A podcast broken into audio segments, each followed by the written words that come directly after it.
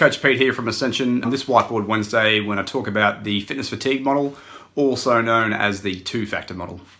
Now, this training model was developed by Banister in the 1980s. It's slightly more contemporary than what we've seen with general adaptation syndrome going back to the 1930s.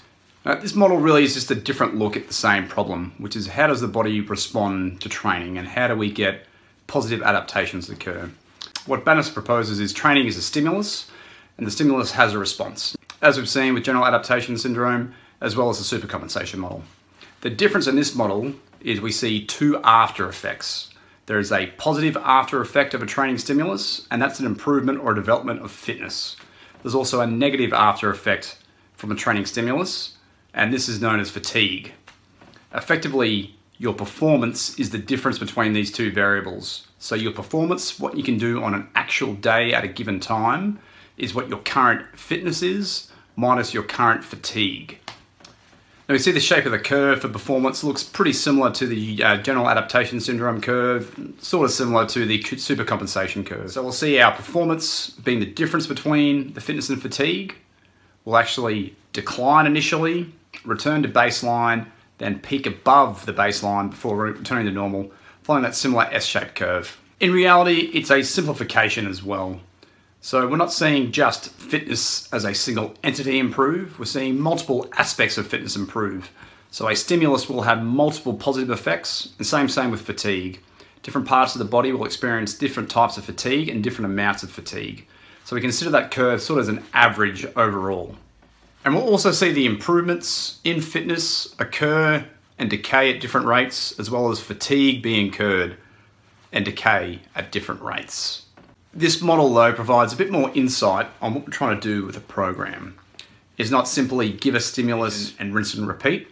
We're trying to manipulate now two key variables being fitness and fatigue. And what we generally find is fatigue is required to actually elicit positive adaptations. So we actually want an amount of fatigue. On competition day, on testing day, we actually don't. We want to minimize how much fatigue we have, aiming for none. Good example of this We've got a client, Mark, competing in weightlifting. So with Mark's competing, what we're trying to do is reduce fatigue and we're trying to minimize it and pretty much have no fatigue on his competition, uh, competition day for the weightlifting meet.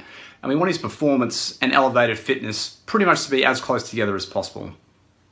The way we do this is through manipulating uh, two key training variables, as mentioned, being volume and load.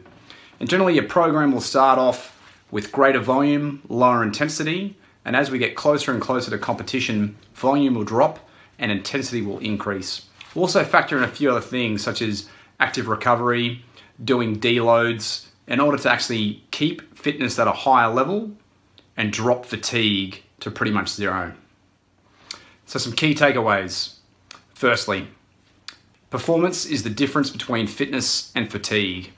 If our fitness exceeds our fatigue at a given time, we'll see an elevated performance.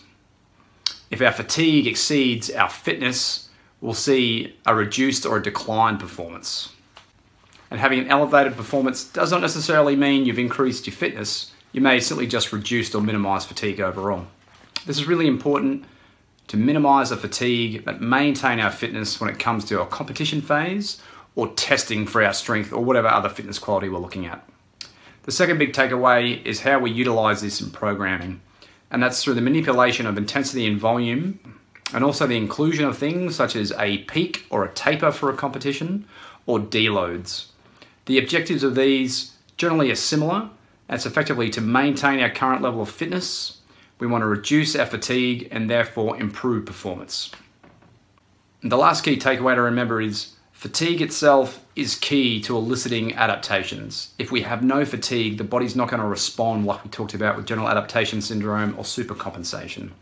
We actually need to incur some fatigue to promote the body to grow or to develop as we need.